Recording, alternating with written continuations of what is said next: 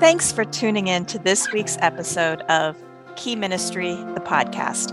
I'm one of your co hosts, Beth Golik, and today we're going to tackle a topic that many of you have asked about. What language should we use in disability ministry?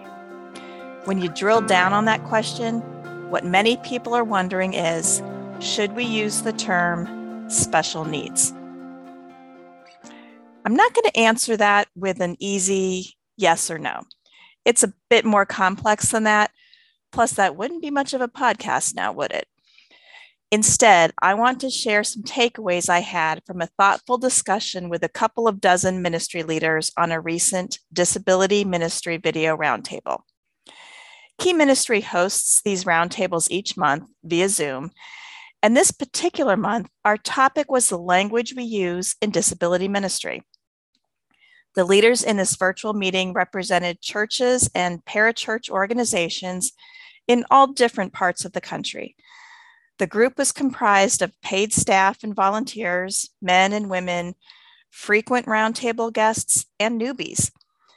Some shared that they themselves had a disability, others shared that they have a loved one with a disability, and some didn't identify one way or the other. I'm not saying this was a well designed research group made up of thousands of people. It wasn't. But I think the points they made and the discussion that took place is worth your consideration. We started our discussion by agreeing on a framework. We tackled the issue of language not from a secular perspective, but in a gospel framework. We agreed that we weren't deciding on what words the world should be using but that instead we would discuss what words our churches were using to invite those inside and outside the walls of the church into disability inclusion ministry, into Christian community, so that we can make disciples who make disciples. I have five takeaways from that conversation to share with you. Number one, language changes. If you've been around long enough, you know that the terms surrounding physical, intellectual, and hidden disability have changed over the years. There are words that were once in use that are completely outdated now. For instance, intellectual disability has replaced the term mental retardation. There are dozens of examples, and if you've been around long enough, you've most likely personally change the language you've used along the way. Number two, language is regional. We don't all use the same words to describe certain things. For instance, if you have a hankering for a cool, bubbly drink, are you going to ask for a soda, a pop, or a Coke? The same goes for the language of disability. Oftentimes, the language of the local school district informs what terms churches in the area use. Some areas of the country are more likely to use words like special education and special needs in their schools, while others tend towards terms like inclusion. Number three, it's impossible to please everyone. We want to be as honoring with our language as possible to individuals and families with disabilities. However, it's just impossible to please everyone.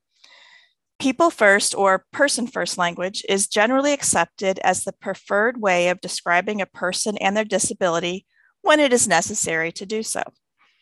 It's what's in the ADA as appropriate language. But keep in mind that some advocates prefer identity first language.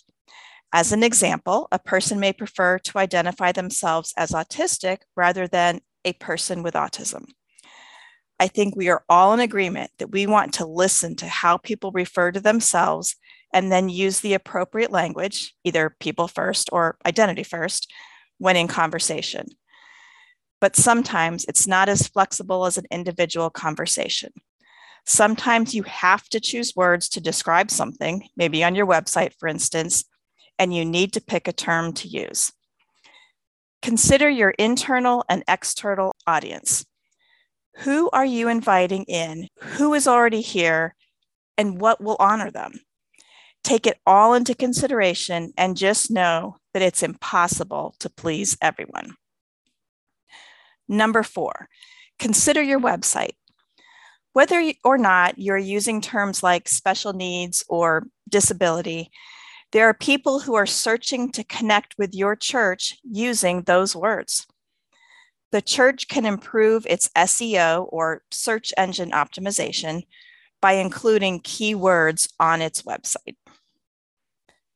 Number five, be humble, be flexible, and be willing to change.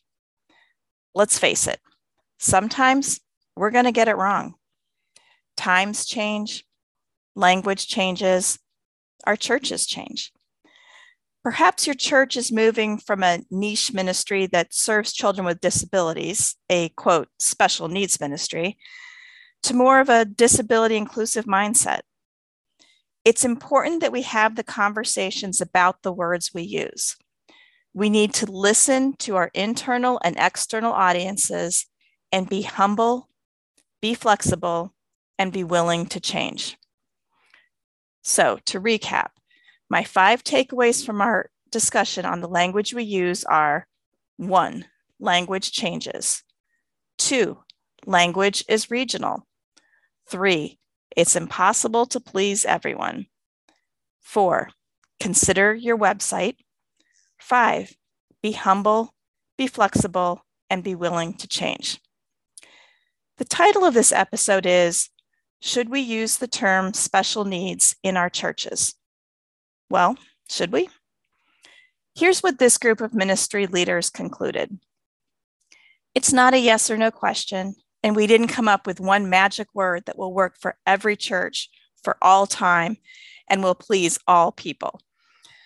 Oftentimes, special needs ministry implies ministry for children with disabilities and families impacted by disability.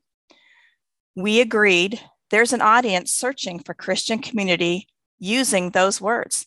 People get it. Even if you are not actually using it as a ministry name or descriptor, you probably ought to include it as keywords on your website for SEO purposes. However, if your ministry context includes adults, or if you are referring to a more general mindset of disability inclusion, perhaps special needs ministry isn't conveying the complete picture. Whatever you decide, I applaud you for giving it thoughtful consideration, for having the conversations, for being humble and flexible in the process. And most importantly, to keep your focus on our gospel mandate to make disciples who make disciples. I encourage you to check out the show notes for this episode at keyministry.org slash podcast. There's a link to the original video roundtable where we discuss the language of disability ministry and there's a link to the National Center on Disability and Journalism Disability Language Style Guide. If this was helpful to you or gave you food for thought, please share it with a friend or on your social media. And don't forget to subscribe to Key Ministry, the podcast, so you don't miss an episode from Sandra Peoples, Catherine Boyle, Lamar Hardwick, or me.